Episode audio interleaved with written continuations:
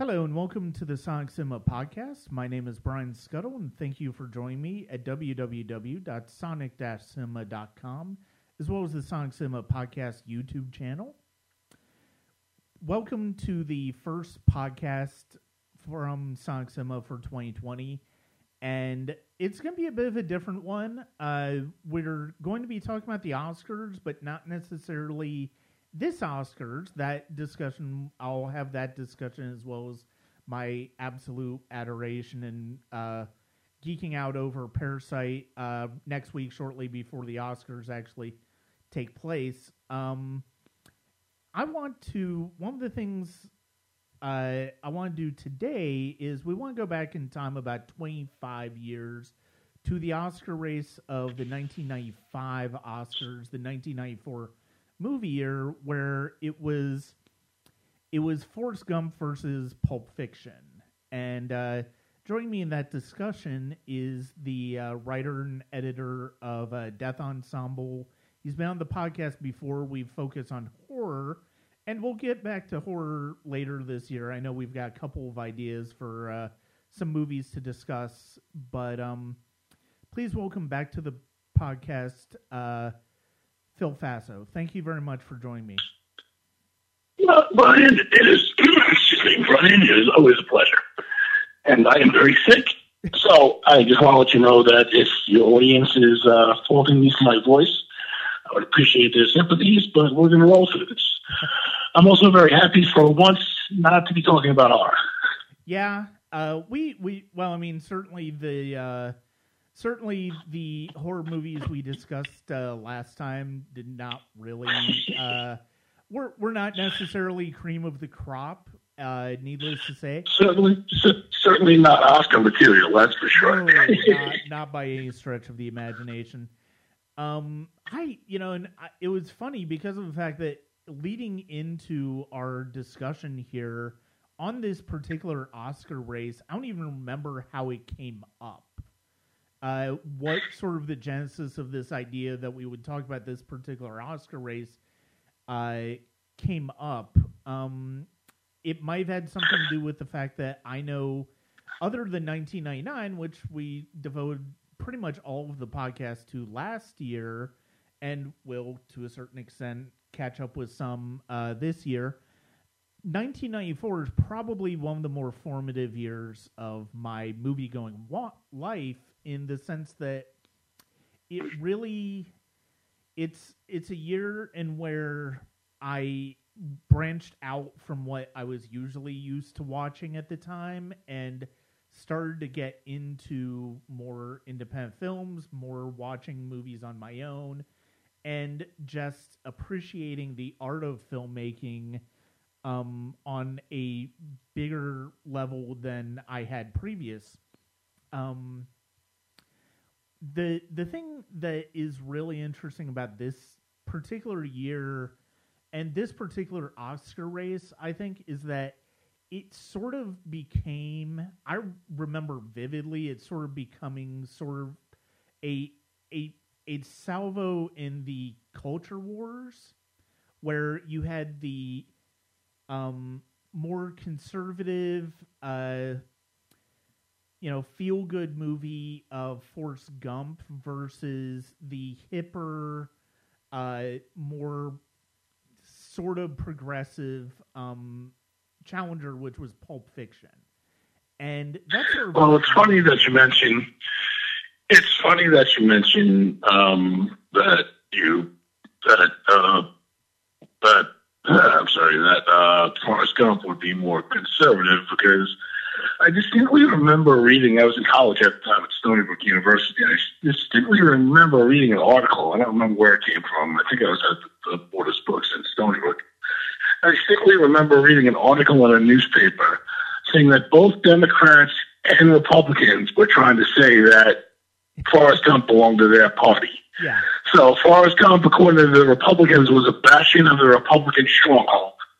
And, or, and as far as the Democrats saw it, Forrest Gump was the leader in Democratic theory. Mm-hmm. So take that as you will. I thought that was really strange. every Thursday we're just trying to take the zeitgeist, what was popular in the zeitgeist, and say, hey, this, this is something that we can link on to. Yeah.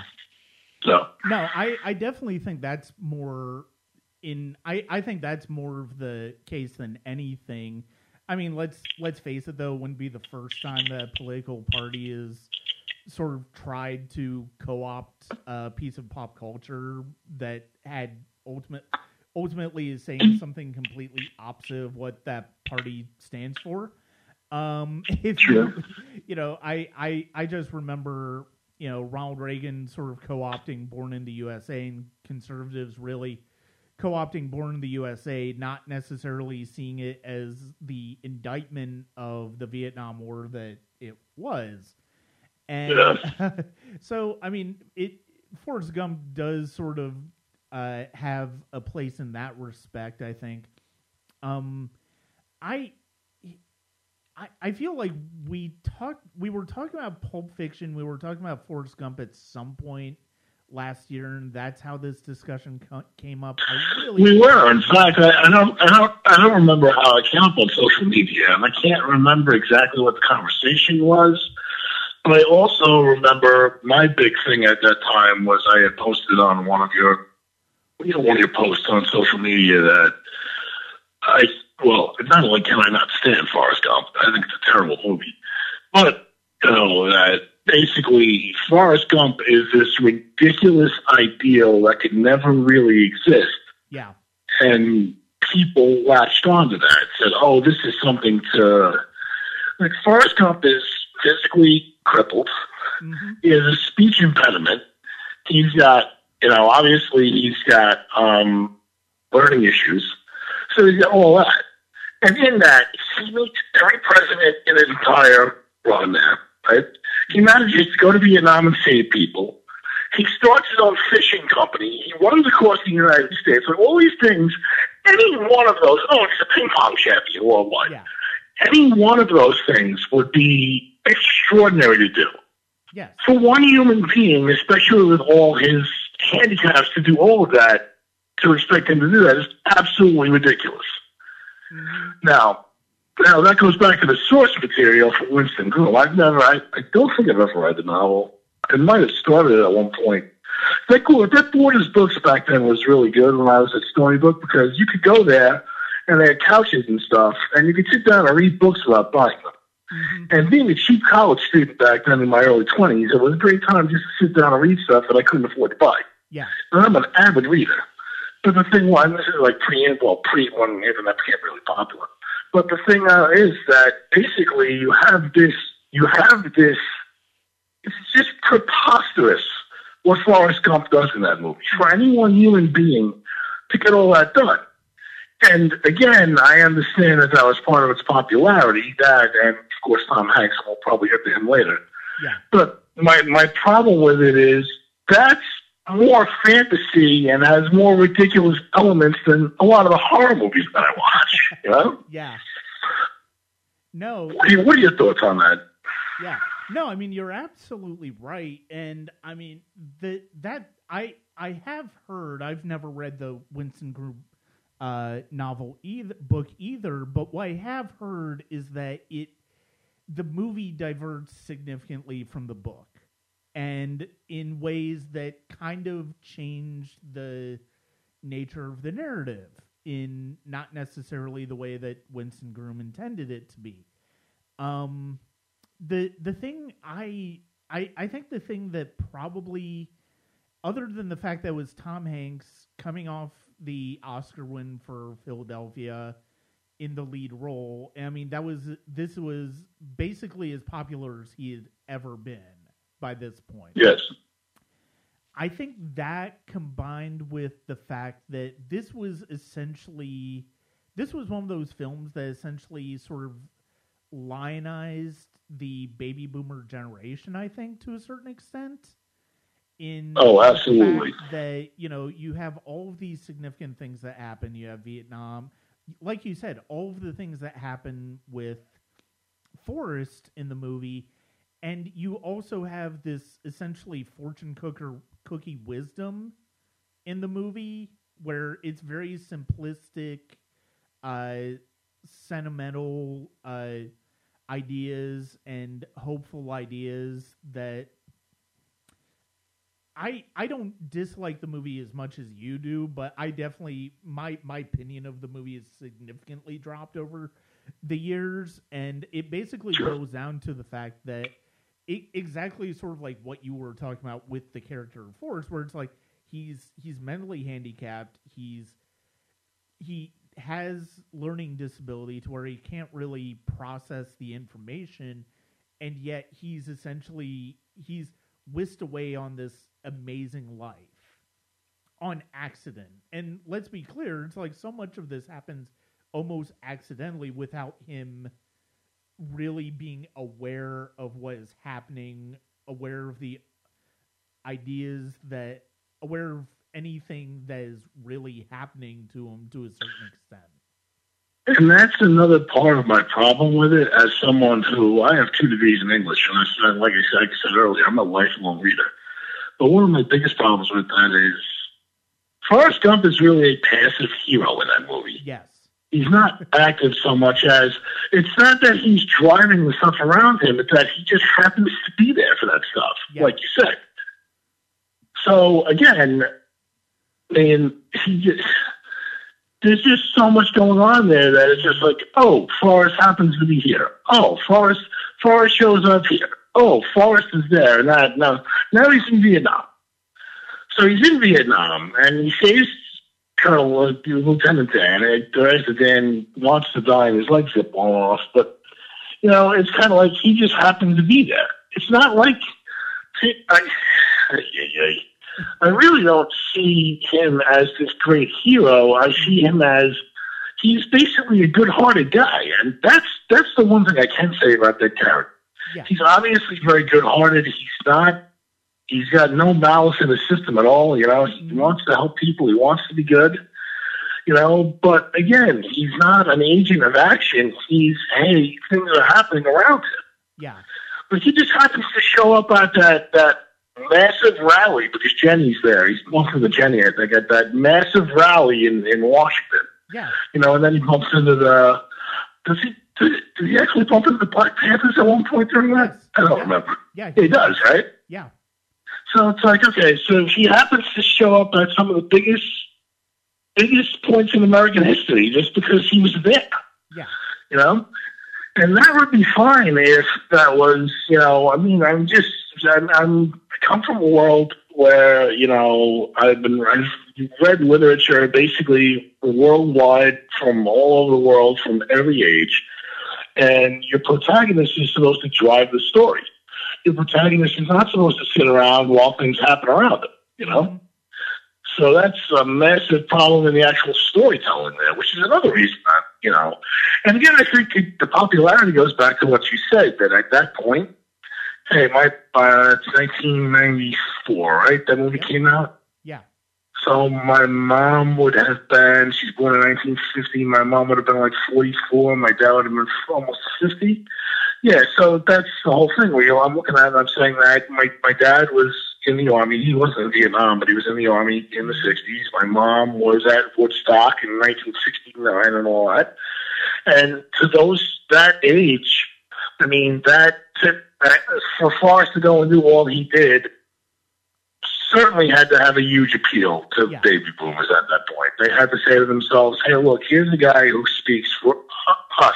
Now, if I were a baby boomer, would I want Forrest speaking for me? Absolutely not. But I can see where that would generate his popularity as a character. You know, and as much as I, as much as I can't stand that movie, I can't. I mean, I don't like the character, but I mean, Tom Tom Hanks couldn't have done better with that character. You know? Oh no, he he does do a really good job with the character he's given. Um, one of the things that I've really, it's really struck to, struck me, I think the last time I watched it a couple of years ago, about Forrest Gump is that I, I feel like so much, there is one truly inspiring character in that movie, and it's Lieutenant Dan. And oh, absolutely. Because of the fact that he has a genuine arc. I mean, he's somebody who... He feels like he's, de- by the time, when we first meet him, his destiny is to die on the battlefield. That is what his family has done and sacrificed for the country, and he feels like that is his destiny to do, and Forrest deprives him of that. And when we first see him without his legs, that is that cynicism, that bitterness is is going through him. And then at a certain point, he realizes through Forrest, through, you know, being shrimp boat captain with Forrest, that no, this is not the way, this is not the way to live. And he goes on a character arc that I think is really in- interesting and would have made a more interesting movie. Um, and you know what? I think that um, Gary Sinise does wonders with that character. Yes. Gary Sinise is spot on perfect. I mean, he mm-hmm. begrudgingly goes along with Forrest with the whole thing earlier on, and then you could tell as they spend more time together, he legitimately, legitimately starts to love Forrest, you know? Yeah. No, you but again, know. Like you said, that, that would have been a much more interesting character for you to follow. Yeah. And he is, he has, he has a much better arc than Forrest does.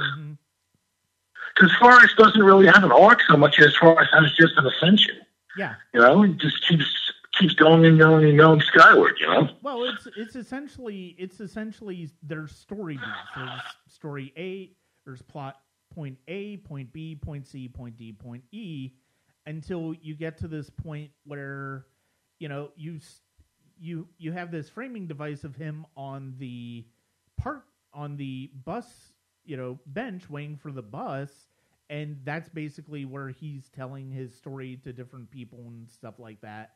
And then you get to that point where it's like, oh, the reason he's on this, this waiting for the bus is to see Jenny.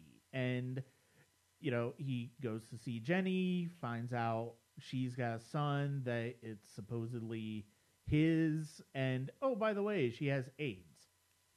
And they finally get together. and um, and then she dies. Yeah, and then she dies. Uh, and it's one of those... I mean, and, you know, I that's that's one of the things that I know when uh, I've talked about Reese, when I've talked about the movie on Facebook the past couple of years, it's like that's one of the things that just stands out to me is that I Jenny is such a, like, it's such a, it's not necessarily a terribly written character, but it's it's terribly conceived because of the fact that it's essentially... She, you know, she's she's punished for all of these, being sort of this free, carefree.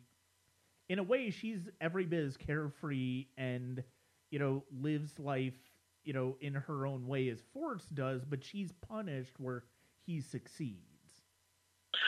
So here's the whole thing about that.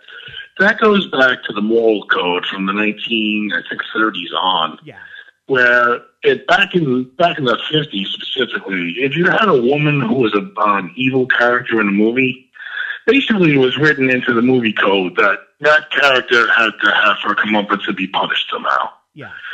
So what what you're doing is that's exactly what you're doing. Now I feel that's terrible, and here's why. I love Jenny in that movie. She's not a very well written character, like you said, but she lives. Yeah. You know. She's very emblematic of that character of that time, what that character would have done. Gone out, had sex, gone to college, gone to rallies, those sorts of things. The kind of things that my mom, I'm sure, did back in the seventies, you know, sixties and seventies. Yeah. When they were burning bras and those sorts of things. Mm-hmm. Jenny is an active agent in that movie. Now, she's on the side a lot of the time, and Forrest, of course, keeps bumping into her everywhere because that's what Forrest does in life. Yeah. But the thing is that, you know, so here's where I'm really offended by by that script, okay? So, so here's why I'm just, and this is one more reason for me to just, my burning hatred for this movie. Basically, Jenny is, like you said, she, she sees Forrest finally, and she says, hey, I have a kid here, and I also have AIDS, right? Yeah. So, in one fell swoop, she manages, because this is supposed to be a great love story in this movie, right? Mm-hmm. This is supposed to be a great love story that I don't think ever should have happened because these are two people going on two separate routes the entire time. Yeah. Right? So here is the, hey, you know what? I'm giving you your kid to show that I love you because this is the love we always should have had. But because I pushed that off so long and I went and lived life without you, I'm now going to die of AIDS. Mm-hmm. That is morally reprehensible writing, Brian. Yeah. yeah. No. And I don't think I, I don't think in this age, twenty-five years later, I don't think you'd be able to get away with that oh, no, in a movie, not especially not. one as popular, especially one as popular and starring the magnitude of Tom Hanks and all the other big actors, that's like and written by, uh, directed rather by Robert Zemeckis. Yeah. I don't think you ever would have been able to get away with that now. Oh no, not at all. And I mean, I think that's where that's where when I said was sort of conservative earlier, that's what it, it's the character of Jennings, especially, especially in this movie, sure. is what I am thinking about because of the fact that it's like you have Forrest on the one hand who listens to his mama, who loves his mama, who does what he's essentially supposed to do in life, and he succeeds. And then you have Jenny, who was the, you know, like you said, bra burning, protesting, you know, hippie hippie girl who, you know, lived her own life and she's punished because she has AIDS. And it's like that's where that's where I I sort of that's where the political underpinnings of this being a little bit more conservative come into play. Sure. So if Even though, I mean, you, you can sort of understand where sort of both both sides could say, "Oh no, this is this is this is speaking to me completely." And you know, it's funny because of the fact that my mother was a baby boomer too. But I mean, she's never really she never really cared for has cared for the movie that much. Sure, but. You know. So anyway, that was that was the one really. Well, I shouldn't say that was one of that was one of the really popular movies that year. And then I'm looking at right now best picture options that year. Yeah. So like you said, Forrest Gump obviously was the winner. I think that the indie darling that everyone would have hoped was going to win would have been Pulp Fiction. Yes. Then you have Quiz Show, yes. which is a Roger uh, another. And again, I don't think you could find five movies that were a lot more different than these. Oh, no. You have Quiz Show. Yeah. You have another you have another movie that bombed at the time and now everybody in the world loves, and that's the Shawshank Redemption. Yeah. And then you have, I can't believe I'm going to say this, Four Weddings and a Funeral. Yeah. Well, and I remember the nomination for Four Weddings and a Funeral were just flooring people. It's like, where did that come from? Now, granted, I mean, I think Four Weddings and a Funeral is a very funny movie. Oh, it is, yeah. Is it necessarily on the, you know, is it one of the best movies of the year? No, I wouldn't say so. But, but here's the thing. If you want to put a comedy in there, right? Yeah.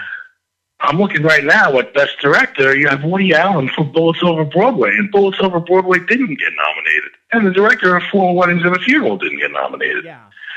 So you'd think if you'd watch it, that was one of those... Remember what... Excuse me. I think it was the ninety-three awards when they slipped in the... Was that the ninety-three or ninety-four? A couple of years before this when they put out the nominations and all of a sudden one of the Best Picture nominations was The Fugitive. Yeah. Yeah, that was the year before. So this... I'm pretty sure that Four Weddings and a Funeral was, let's put one popular movie in here that has no chance to win, so people who don't watch the Oscars will watch. Yeah. I mean, even then, it's like, with Forrest, between Forrest Gump and Pulp Fiction, I feel like you still would have had an audience. I still feel like you almost would have had the audience, even if it was kind of inevitable by that point that Forrest Gump was going to win, because, you know, Pulp Fiction, no, wasn't as... Although it was the second highest grossing film of these five. And it made one hundred million dollars. It was a successful movie. But at the same time, it wasn't even near the juggernaut that Forrest Gump was. Forrest Gump was one of the highest grossing movies of the year. And But yeah, and uh, Woody Allen, you know, being nominated, that was one of the, that was at that point where it, Woody Allen almost, it was, you could almost set your clock to it, Woody Allen getting a nomination for either directing or writing. And this particular yeah. year for Bullets Over Broadway, he happened to get both. Um, deservingly, because I really like Bullets Over Broadway. It's arguably one of my favorite uh, Woody Allen films, if I have favorite Woody Allen films.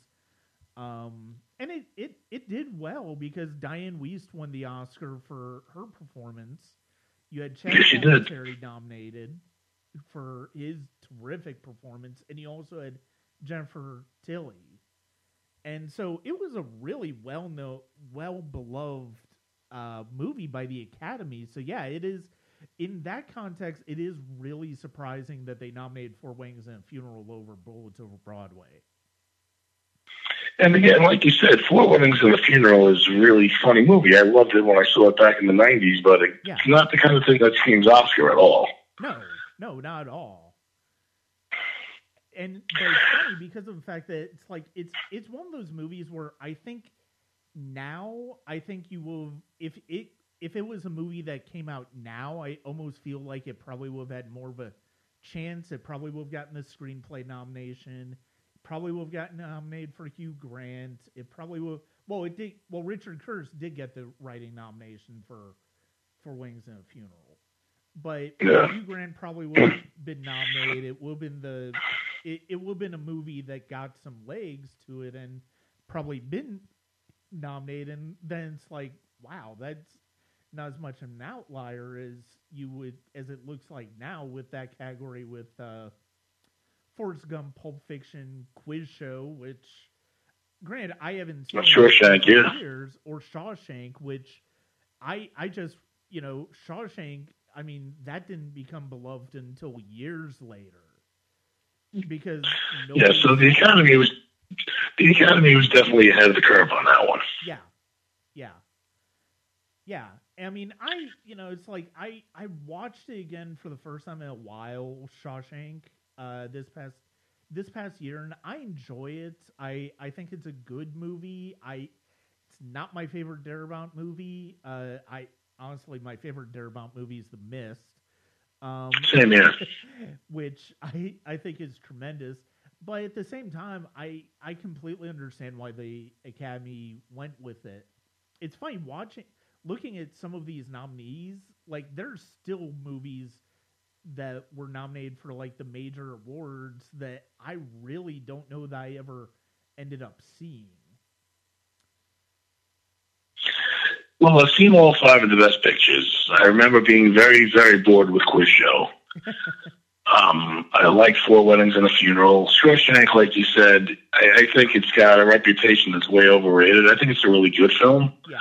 Uh, and I read the actual, actually I read, was part of these poor that story and Stand By Me and two other stories come from a collection called I think it's Four Seasons by Stephen King. Mm-hmm. And the, the gimmick with that was three of the four were not traditional horror stories. There's no supernatural or anything like right. that. And Rita Hayworth and the Shawshank Redemption was the first story in that book. So back in the eighties, long before that ever became a movie, I read that story and I remember being fascinated with the story. Mm-hmm. Um But again, every time I watch a prison movie, I feel like I'm locked behind bars, yeah. you know? So it's not exactly a thriller for me, uh, but certainly uh, those are some very varied nominations. yeah, well, I mean, in looking at the acting categories, so Best Actor, I think the only one I haven't seen in that category is Madness of King George. I don't think I ever saw that movie. Um... I've seen all of the other ones by this point. Uh, if I like, if I were voting for it, I probably would say Morgan Freeman or Paul Newman. Um, oh, Paul Newman is great in Nobody's Fool. Yeah. That is such an underrated movie. And that's one of those ones people remember Forrest Gump and people remember, you know, Shawshank and they remember Pulp Fiction now. Yeah. I think that's one of those ones that time kind of swept under the rug, and that is a shame because Paul Newman is just, it's a tour de force performance. It's just a regular guy in that movie, yeah. you know? Yeah. And uh, I mean, there was terrific work in that movie in general, because that was another movie where Bruce Willis was in a supporting role, if I remember correctly. Yes, yes, he was. I was just about to mention that. So you had that in Pulp Fiction, where it's like Bruce Willis is starting to show some acting chops, which we weren't necessarily, you know, sure they had by that point in his career. Sure. Uh, so now, as far as actress goes, I I don't even remember Jessica Lange being in a movie called Blue Sky, so I can't tell you anything about that. Yeah.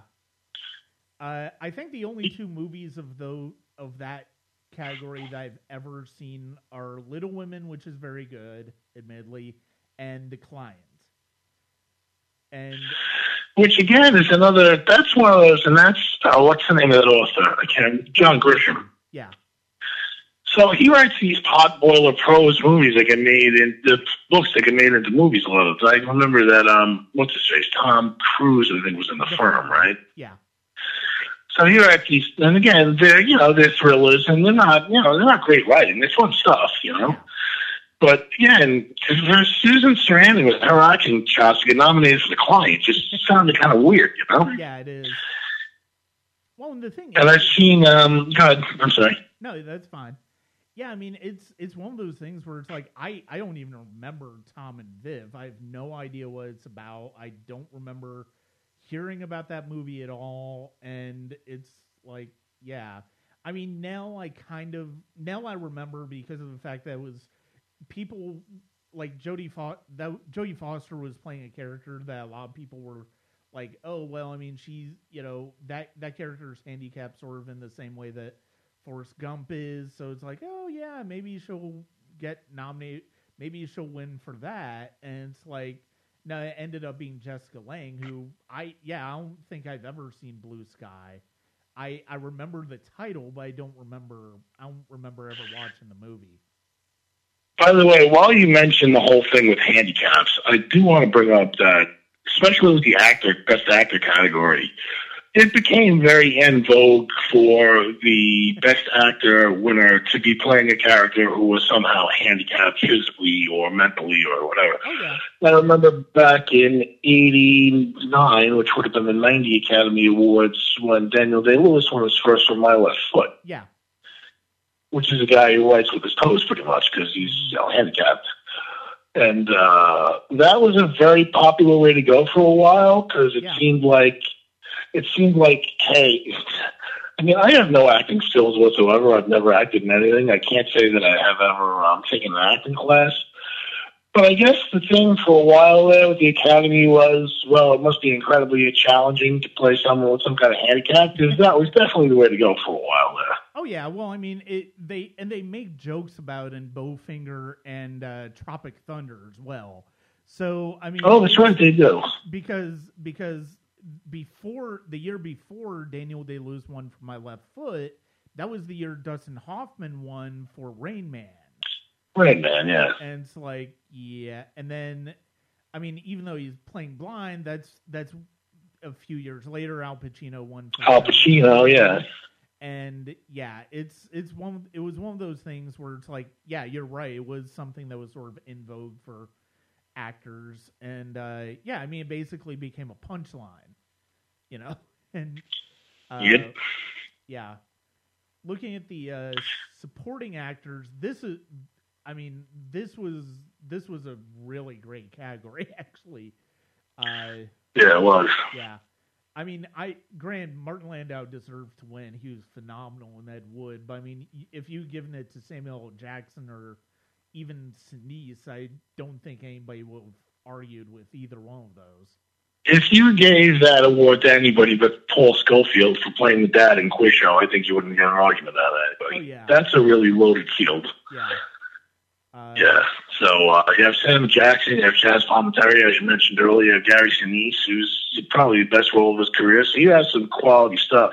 Yeah. I remember seeing something, it was on one of the late night shows back in the day, where someone was kind of handicapping the Oscars, and he said it was like, one, instead of two to one or three to one, it was like one to two. So it was like a lock that Martin Landau was going to win that oh, award, because yeah. it was just his time. And again, you know, I've like Walt, I've, I've always loved Marvin Landau. He is particularly awesome. I will go see in that film. Yeah. No, that was that was a tremendous film. I think I had seen Ed Wood by the time the Oscars had come on, so it's like I, I knew how great he was, so it's like when he won, I wasn't surprised and I wasn't disappointed because of the fact that it was such a great performance. And I mean, it is one of the best movies from that year. It's a shame that Ed Wood didn't catch on a little bit more than it did because it could have it could have won a lot of these categories, like art direction. It, Should have been up sure. for cinematography, one for makeup as well.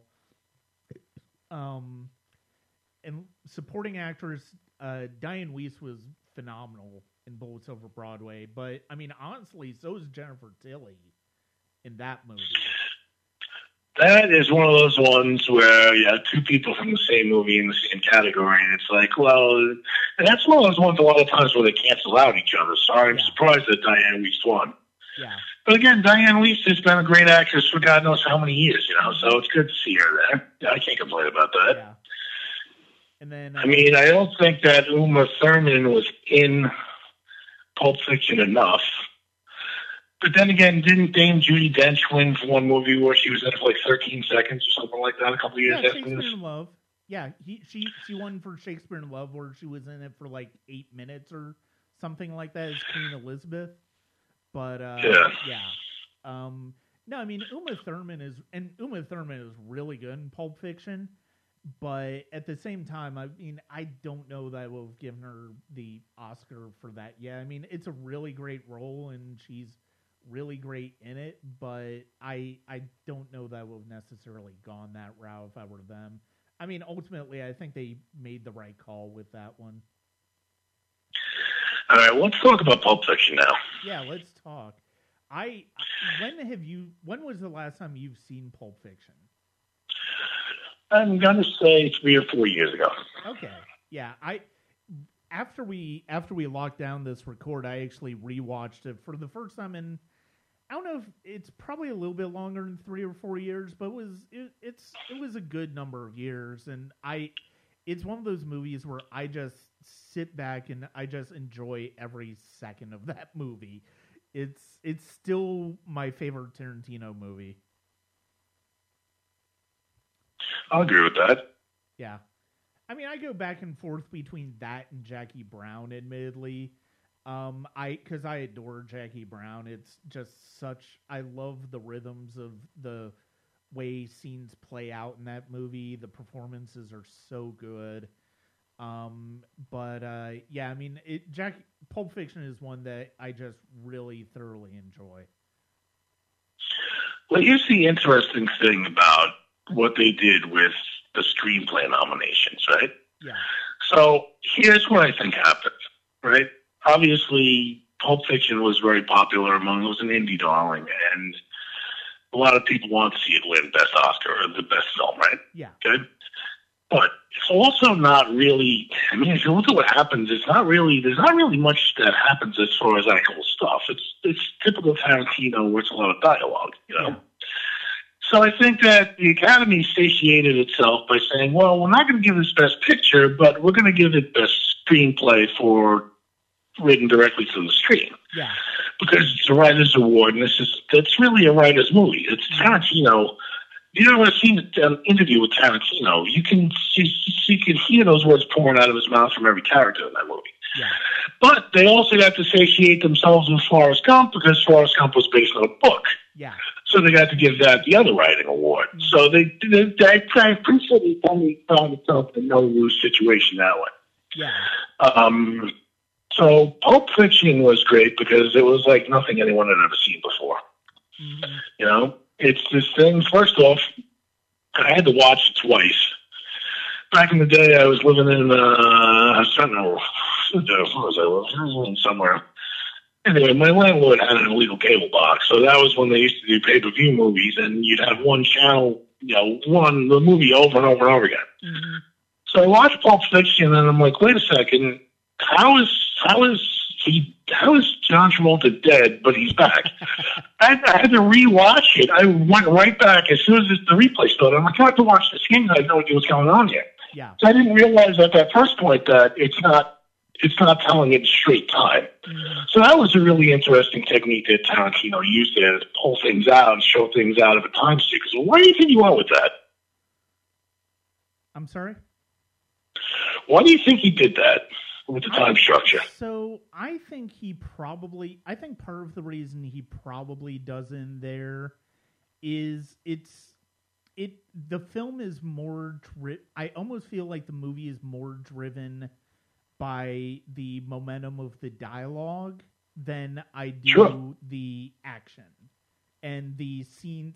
So that the dialogue really plays it, and you know, to a certain extent, the narrative plays out in, in a way you do have sort of a three-act structure in terms of conflict and resolution and all of that, but the way it plays out is very sly because of the fact that each scene, with the exception of the very beginning with Tim Roth and Amanda Plummer, each each story basically has the A, B, and C structure. Um, and I like the fact that you when you double back and get to Tim Roth and Amanda Plummer later in the movie, when you see them in the diner, it's like, oh, okay. And I love the fact, and I think he does it to set up little surprises throughout the movie because of the fact that you first see Bruce Willis talking to uh, Marcellus Wallace in the scene where Uma Thurman is being is taken out by Vincent Vega. Yes. And you have, which is set up by the dialogue before they get the briefcase, which is, and so you have those aspects. Then you have the scene with Butch, where Butch, you know, Bush, Butch basically rigs the fight for himself to win, even though he's supposed to lose. And then you have the scene where Uma Thurman is like, oh, I never thanked you for dinner. And so they've already yeah. had that dinner. There, there's a momentum to the dialogue and the way that the dialogue flows. And the narrative flows that doesn't necessarily require it to be in order. And I think anytime somebody does a really good job with that sort of fractured narrative, I think I think that's that's what they're focusing on more than, oh, we need to have this this scene needs this is the chronological part of it, so it needs to follow into this. That's not the case at all. Sure. Well, so do you want to get into some of the minutiae on this? What, what, let me ask you this. What's your favorite out of the storylines? I I would say it's probably uh, I I would say it's probably the cleanup of the car. That that, last, that last scene where Marvin is, where Travolta Vincent Vega shoots Marvin in the face and the cleanup there. I, I think that's always been my favorite. Next up is probably Christopher Walken's monologue about the watch. Oh my God, I forgot about that. That's right. You got to go back for the watch, and that sets everything in play there. What about you? What would you say? I love the segment with Bush, and I love it because so much weird shit happens there. Mm-hmm. Like Marcellus season in the first off, he almost runs Marcellus down by chance. Yeah. Then they get in a gunfight, and it's the greatest case of collateral damage I've ever seen in film because I think Marcellus goes to shoot him, but he misses yes. and hits some lady, some random lady in the leg. Yes. And she falls down and starts screaming in agony because she's just been shot. Yeah. So then, obviously, the whole thing with the Gimp and those Those sick hillbillies turned into a whole different direction. Yeah. Um, and I find it fascinating that Bruce Willis basically, you know, you see Marcellus is getting raped. Bruce Willis is going to get raped next. Bruce Willis manages to cut himself out. Butch manages to cut himself out. Yeah. Get out of that situation, and then he's going to leave. And then he has a crisis of conscience. And I think that's great. I think he says to himself, oh, my God, I can't, even though this guy's going to kill me if I come back, I can't leave him like that. Because I was wet. That's what was about to happen to me.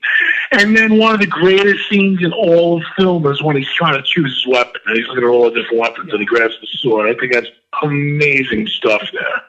Yeah. No. I- and it's got this. It's got this, it's sick because it's it's really funny, a lot of it. But it's funny, you know, because you're watching some really sick shit, and it's really funny, sick stuff that you're watching. Well, it, it comes down to tone, and that's the thing that Tarantino absolutely nails in that movie, because if it were darker, it would be unwatchable.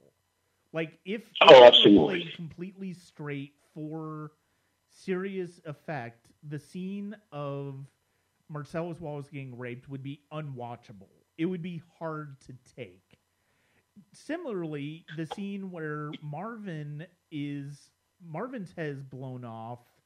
If that scene is because you see, and the way the way Tarantino stages it, he's got Travolta in uh, it's a straight on shot in the camera. Travolta's looking at the camera. His gun is pointed right in the back seat, so you basically know what's going to happen. Yeah. If you don't figure out what exactly is going to happen from that, it's like, yeah. And so he's setting it up, he's winding up, and basically the payoff. And one of the things that I, one of the things that was great, uh, Roger Ebert wrote a great movies review of the movie that points out, that makes a really great point that ties into all of this. During the adrenaline shot scene, like that scene is legitimately shocking when it happens, but when you watch it, you it you can't help but laugh. And oh, absolutely. Reaction. And the reason is because you don't actually see the needle go into Uma Thurman. It's cut in a way you see what's going to happen, you see the aftermath, you don't see the needle go in. So that shock turns to laughter. And I think that's one of the things that Tarantino absolutely nails in that movie. Oh, absolutely. And I think he does a great job, you know. I go back and forth on, on Quentin Tarantino. I think that a lot of his films are way too talky. And, you know, it's like sometimes I like some stuff to happen. And he seems obsessed with certain issues. But yeah. As far as Pulp Fiction goes, I don't think he, you know... I mean, that was that was his coming out party. You know, he'd done um, he wanna, he'd done Reservoir Dogs before that, which was a light movie, but not not exactly you know anything that was going to make anybody famous. But you know, that was, and again, that was also John one of many of John Travolta's comeback films. Yeah, yeah. I mean, you know, all of a sudden, John all of a sudden John Travolta was a big name again because of yeah. Pulp Fiction. You know, he's back on the zeitgeist. Yeah, and the thing that's and the thing that's great about um, Pulp Fiction and the way it uses the characters is that, and the way it uses the actors is that it essentially it's essentially Tarantino writing to these actors' strengths. Like Travolta is not necessarily an actor who can project tremendous depth, but he's also but he is someone who is sincere. Can be sincere and genuine and also very funny in the sure. way he acts, the way he reacts. And the scenes at the one of my one of my favorite scenes, I've never forgotten this line of dialogue from this movie, is when uh when during the holdup at the end with Tim Roth and Amanda Plummer, uh Jules has uh Tim Roth in the Uh, in the booth with him, and Amanda Plummer basically has their her gun on Jules, and then Vincent comes out of the bathroom, and he, she ha- he has his gun on uh, Honey Bunny, on Amanda Plummer's character, and at one point, uh, and he t- and Jules tells uh, Tim Roth to get his wallet out, and he's going to give him the money from the wallet, and. And Vincent says, Jules, you give that piece of shit fifteen hundred dollars. I don't remember exactly what it is. I will shoot him on general principle. And that line delivery, I've never forgotten that line delivery. And also the way Jules says, Vince, shut the fuck up. I have this situation under control. and and the thing that's so great is the way that the, the dynamic between Jules and Vincent changes throughout the film.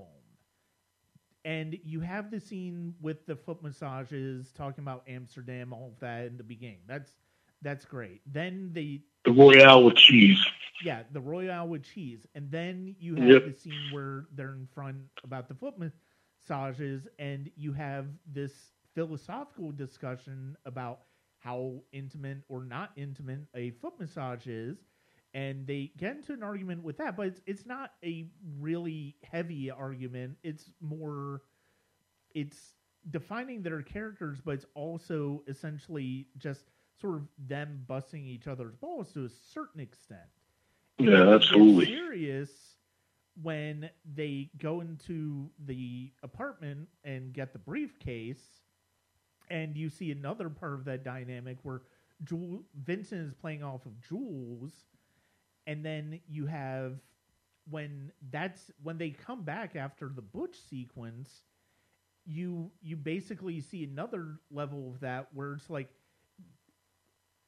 Jules has had this spiritual experience and Vincent is like, I don't even know what you're talking about. What are you talking about? It just happened. It's not an it's not an act of God. It's not a miracle or anything like that. But there's no getting around it.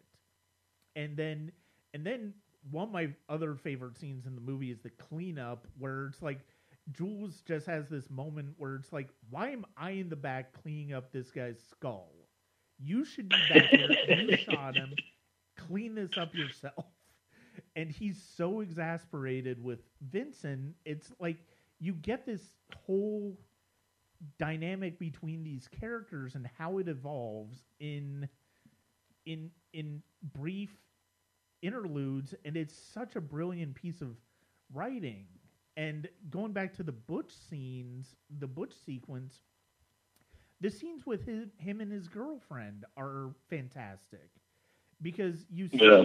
that there's genuine affection, and he but and he justifiably loses his shit when she, he realizes she's forgot his watch, but then she's but then he's like, that's okay. That's all right. I will. Don't don't worry about it. It's not your fault. And then the next thing we see, he's yelling in the car about it. Yeah, he's screaming in the car. That's really funny. And I mean, just the way that Tarantino builds these relationships, the way he builds the characters, is such an is so entertaining. It's like there really isn't. You know, we you were talking about passive versus active protagonist earlier when it comes to Forrest Gump. It's hard to think of a character in this movie that isn't in some way active. I mean, absolutely. I don't think there's really a character in this movie that's really passive. Not one of the major characters, at least. No. And that's great because, you know, one of the things that you got to say about Pulp Fiction is it's dynamic. Yeah. There's always stuff going on. It's moving, and it's moving in ways you wouldn't think at first until you realize that it's not, you know, structured. It's, you know, like you said, it's a fractured timeline. But it's it's constantly moving, and you're kind of wondering how it's moving sometimes because some of the stuff doesn't seem to make sense. Yeah. But then at the end, you know, it all ties up together. That there's a whole group of people that you would think are some of the ancillary characters and whatnot, but they all are part of this melange that becomes this amazing story, you know? And it's funny to consider that, like, this two-and-a-half-hour movie essentially takes place over... The timeline is essentially over the course of a couple of days.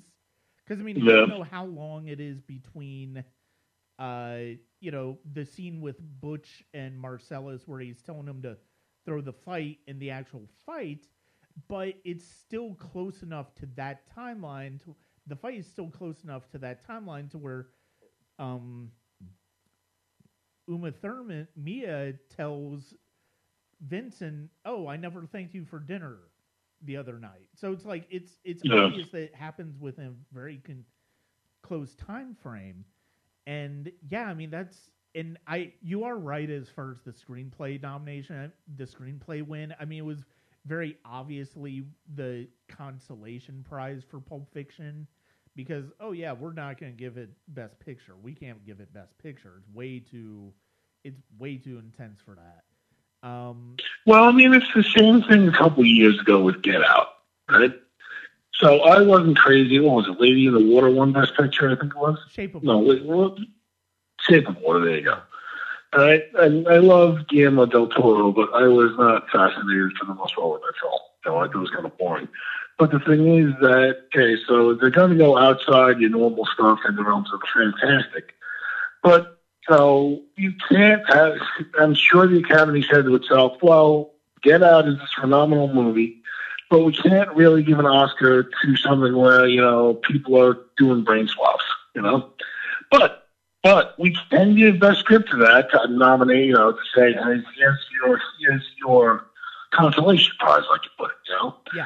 Saying, hey, listen, here's, here's to say that we're recognizing you, but we're not recognizing you for the top prize because it goes way outside of what we would normally do, you know? Right. And I think that's the same thing that happened with, like I said, the screenplay for, Um, for Pulp Fiction there, where, you know, like you said, that that movie is way too out there to be the kind of thing that the, you know, uh, the Academy, which is known for the, you know, stuff like The English Patient and Gandhi, you know, you can go with Forrest Gump and you can you can take that and you make that Best Picture, but, you know, you can't go too far outside that. So they can get the script nomination. And like I said, they got the, the cake and have it too, because they got to give Forrest Gump the one for, you know, based on outside material. So, mm-hmm. yeah. So they got to win both ways. So. Yeah, and I mean, that, that is something, because that was something that definitely happened uh, the previous couple of years with uh, The Piano and Crying Game also winning the screenplay awards. But it's like, sure. oh yeah, we're not going to give it Best Picture, even though, you know, we, we recognize that they're significant films. But it's like, yeah, we're not going to give it Best Picture. And I, to a certain extent, they've sort of they've sort of gotten away from that um, way of thinking in a way, but they also kind of haven't.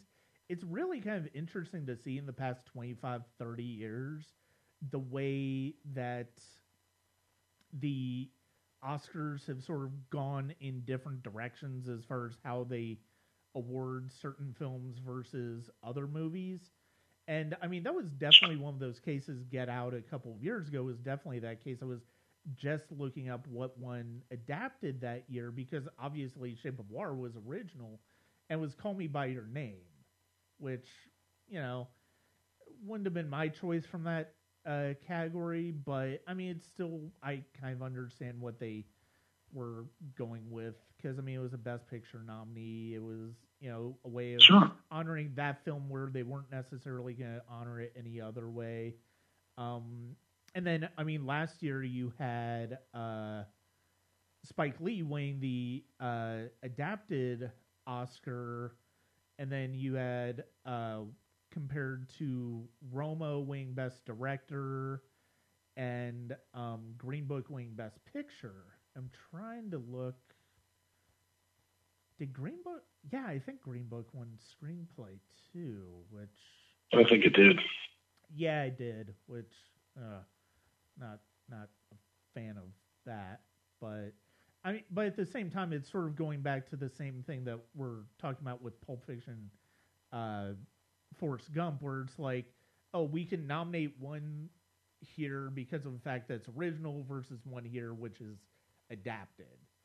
And then, you know, last year they gave Green Book Best Picture, but they gave uh, Alfonso Cuarón Best Director, and that was their way of honoring Roma in one of the major categories.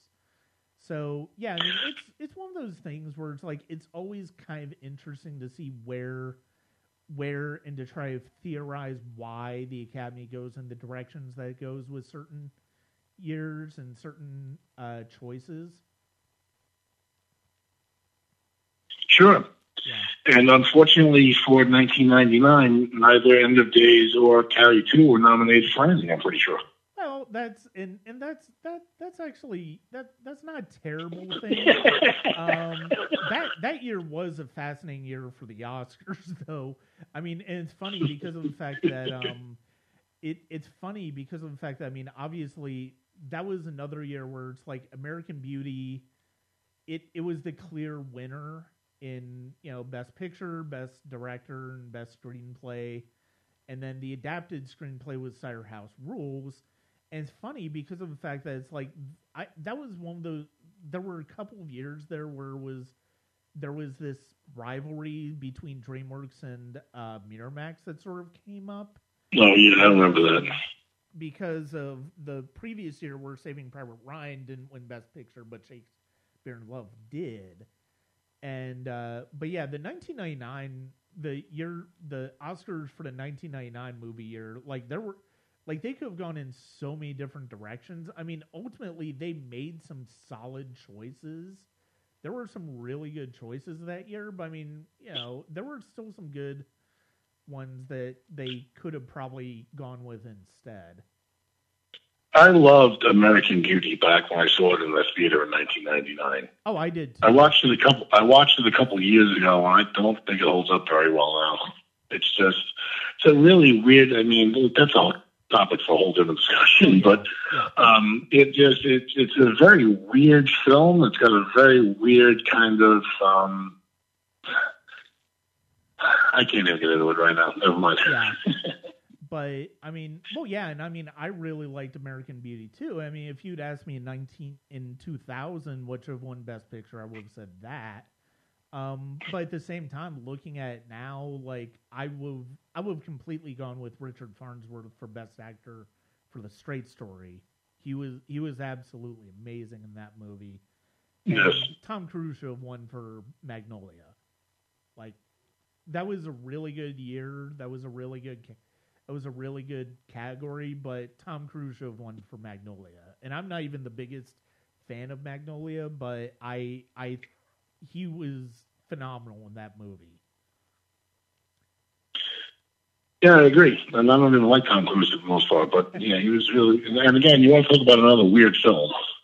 Magnolia is a weird film. Oh yeah, it really is. It yeah, I mean, and and the thing is, it's like it. It took me it took me a few movies to warm up to uh, Paul Thomas Anderson, but um, you know, I I've since you know come to I've rewatched Boogie Nights and uh, American and uh, Magnolia, which I was not really a fan of either one when I first saw it, but I I you know I appreciate him a bit more now.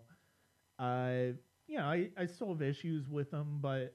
Overall, I, I, I enjoy them as movies. Now, let me ask you a question. When the, when the Academy Awards came on in nineteen ninety-five, did you watch them? Yes, I did. That was that was like my second year of really sort of following the award season. Um, so yeah, I did watch the Oscars that year. Because I managed to re- I pulled up nineteen ninety-five Academy Awards on my phone. I was out for lunch earlier with my sister. I was, you know, I want to do a little prep for this because I don't like to go into anything on prep. And then I was reading it on an interview with, because I did not realize that that was the year that David Letterman hosted the Oscars. God. Yeah, and I was trying to remember who who uh, who did host that one. And then, yeah, it was, when I brought it up, it's like, oh, yeah, that was the David Letterman one. I forgot. And that was the one where he was making the Oprah and Uma jokes. Yeah. Apparently throughout the entire opening monologue, and it fell flat. And basically he was talking about how he had something written, right? This is really interesting. He had something written. And then the producers came to him at like the last minute. And they said, well, we have this little writers, whatever. I think it was the writers from the show team. But we have this bit if you want to add this in about, about names. Because, you know, Oprah's not an everyday name. Uma's not an everyday name. Keanu Reeves is here. Keanu's not an everyday name. Yeah. And apparently he mentioned that, and it fell flat. And then I, I, I, I remember him looking like he was dying on stage. But yeah, he went through this whole thing where he kept going back to it. And basically he was talking about how everything was fine. He took a plane from California to New York and had to be in London for something the next day.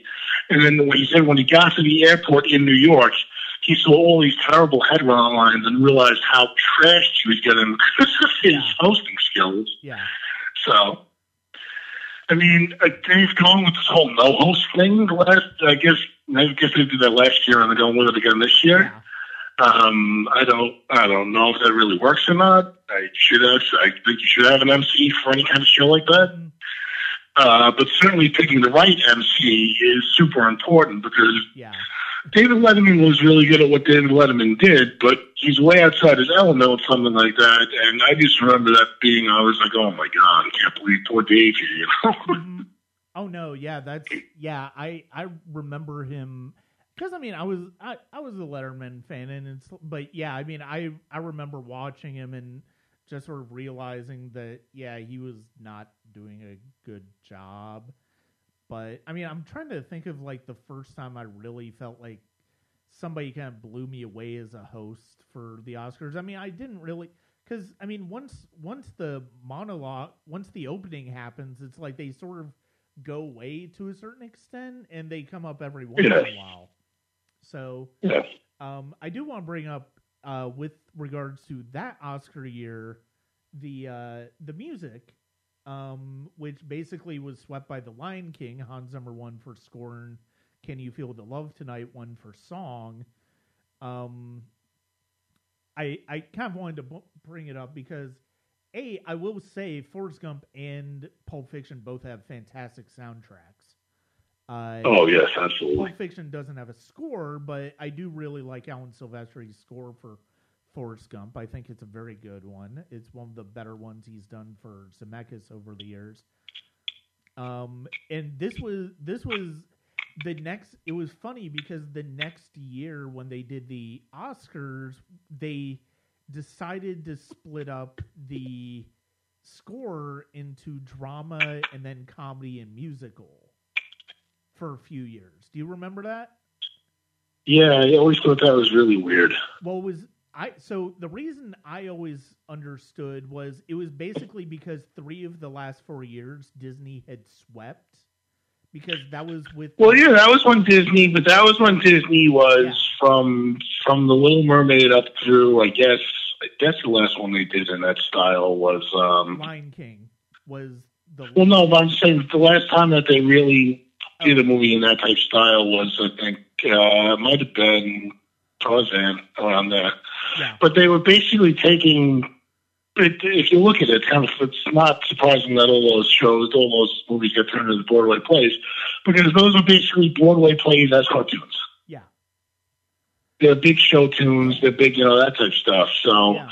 But Disney, yeah, you couldn't help but give Disney those awards. And how funny is it that Lion King, Pulp Fiction, and Forrest Gump all came out the same year as Four Weddings and a Funeral? Oh, I know. Yeah. What a diverse year for film, huh? Oh, yeah. I mean, that's that's part of why it was such a formative year for me when it came to film, is because of how diverse it was. And it's funny because I, I actually did not see The Lion King in theaters. I was not really interested in Disney at the time. So I didn't really, like, I I didn't really, it didn't really matter to me if I went to go see those in theaters. So I, I didn't see Lion King until a few years later. But, I mean, that year you had Pulp Fiction, you had Ed Wood, you had Forrest Gump, Uh, Quiz Show, Shawshank, Four Weddings and a Funeral. We've already talked about all of those. Um, The Crow came out that year. Um, oh, that's right. The Crow came out. Favorite movies, um, which I would have loved to have seen that got getting nominated for its music, because there were some fantastic songs, and I love that score. Uh, Hoop Dreams came out that year, and I remember that being one of the big Uh, storylines of that Oscars, because Hoop Dreams did not get nominated for documentary, and here, which is insane, yeah, because it's one of the best documentaries ever, and they oh, basically changed the, and I think they they changed the rules for documentary nominating at that point, where it's like you basically had to watch the movies that had sort of been shortlisted, I think. But we had Bullets Over Broadway, which we've already talked about. The Interview with the Vampire was one where that actually got a few Oscar nominations, which, you know, was pretty deserving. I really, I still continue to enjoy that movie. Uh, Speed won a couple of technical awards, and that came out that year. Clerks came out that year. Uh, The Professional came out that year. Um, there were, there were some really great year movies in nineteen ninety-four, and one of the other movies that was actually in the original screenplay category with Pulp Fiction that I kind of wish, in retrospect, now that I had seen it, got more love, was Heavenly Creatures, the Peter Jackson film. Sure. That actually got a screenplay nomination, but it really should have gotten probably more. And I feel like if it had come out nowadays, it probably would have. It would have been more of a player than it was. But, um, yeah. So it was it was a pretty diverse year, and it's one that has definitely it's one that's definitely stayed with me even beyond, as especially as I've gotten more and more into uh, movies that came out that year over the years. And then on the horror front, because I have to. Basically, um, and if we ever if you ever decide to do a nineteen ninety-four retrospective for a full year, I have some decent horror movies we can talk about. Uh, Wes Craven's New Nightmare came out that year. In the Mouth of Madness came out. That's John Carpenter. Yep. I saw both of those in theaters. Wolf with Jack Nicholson and Michelle Pfeiffer. A really interesting werewolf movie. Mm-hmm. I went on a date to see Mary Shelley's Frankenstein, and that was a horror show, not because of the date, but because of the movie. That is a bad, bad horror movie. I, I have not seen Mary Shelley's Frankenstein. I, I've always been kind of curious, but I, I've never brought myself to watch it. So here's the thing. I love Kenneth Branagh. Kenneth Branagh, however, because he's a stage actor, tends to play to the back of the stage on film a lot. So he does a lot of yelling and screaming and hamming it up in that movie. Yeah. And, uh, yeah, no, that's one, that's actually, it's my, one of my favorite novels of all time. And no, that movie is not one of my favorite movies of all time, surprisingly. But no. So anyway, Brian, I think that, Wolf, no, go ahead, I'm sorry. Wolf is one that I definitely kind of want to revisit because I, I liked it at the time and I haven't seen it since theaters. So which one? I'm kind of, Wolf. The Jack Nicholson. Oh, Wolf, yeah. Um, you should definitely give that a look, yeah. I definitely want to. I definitely want to give it a revisit because I, I have, I, I love New Nightmare. It's one of my favorite uh, movies of Wes's, and um, In the Mouth of Madness is one of my favorite Carpenter films. I really enjoyed that one. And I rewatched it uh, this past October, and I, I, I'm so fascinated by that movie. It's such a fun movie. So yeah, that was where horror was at that year. Yeah, I mean, but anyway, when I, when I really when I really talk about horror here, I get to be all fancy and hoity-toity for a change and yeah. talk Oscars with you. But uh, yeah, I mean, and, and it was a it was a good discussion. I mean, it's it's one of those things where it's like there you can only talk about the Oscars for so long without with without like your eyes just kind of glazing over. Especially in retrospective, even though it is kind of interesting to look at in uh, retrospect to see sort of like what got nominated and what people, what the Academy thought was important that year. It's like I feel like if if if the Academy read like ever redid nominees for that year, I think it would be considerably different, especially in the acting categories, because there's just There's a lot that I feel like, like I Tom and Viv. I've never even. I don't even remember that movie. I don't even remember it then. But it's like, okay, Madness of King George. It's like I've heard good things about it. I'll watch it at some point, maybe. But um, yeah, it's those two movies, and then like, but yeah, that Best Actress category. It's like I'm sure Jessica Lange was fantastic in Blue Sky, but. Like, the rest of that category was so, felt so weak. And it's it's weird to see how certain years play out as far as the Academy Awards compared to uh, other years. Well, nineteen ninety-five Academy Awards were certainly fascinating. I mean, again, the fact that we can generate an hour's worth of conversation just between Forrest Gump and um, and Pulp Fiction says about as much as we can say, no? No, I would agree with that. And, uh, yeah, thank you very much for joining me. Oh, thank you for having me. You know, I'm always I'm always very flattered and honored when you ask me to be on one of these. And uh, like I said, if you decide to do an entire nineteen ninety-four retrospective year, I'm in for a couple movies there on horror, so we're all good. I, I, I could, I might, I might consider doing that in a few years when it turn when that year turns thirty. But uh, we'll, yeah, sure. We'll see. Um, but yeah, and, uh, but yeah, thank you for joining me in this discussion, and I'm, uh, I'm looking forward to the horror movies we will be discussing later this year. Sounds good, my friend. I'd like to thank Phil Fasso for joining me tonight. Uh, that is going to be it for the first podcast of twenty twenty for the Sonic Cinema podcast. Hit me up on Patreon, patreon.com backslash Sonic Cinema. I will have my favorite scores of two thousand nineteen run down uh, shortly, as well as some more Oscar talk. And I have a lot more coming up there that's going to be really exciting. I'm looking forward to the discussions that I have and the uh, pieces that I'm interested in writing for patrons. Uh, check out, continue to check out w w w dot sonic cinema dot com. I'm uh, really excited about where the podcast, the website's going this year. I will be hopefully covering the Atlanta Film Festival yet again. I will be covering the Women in Horror uh, Film Festival at the end of February, so be on the lookout for that. And that will be it. Thank you very much for joining me at w w w dot sonic cinema dot com.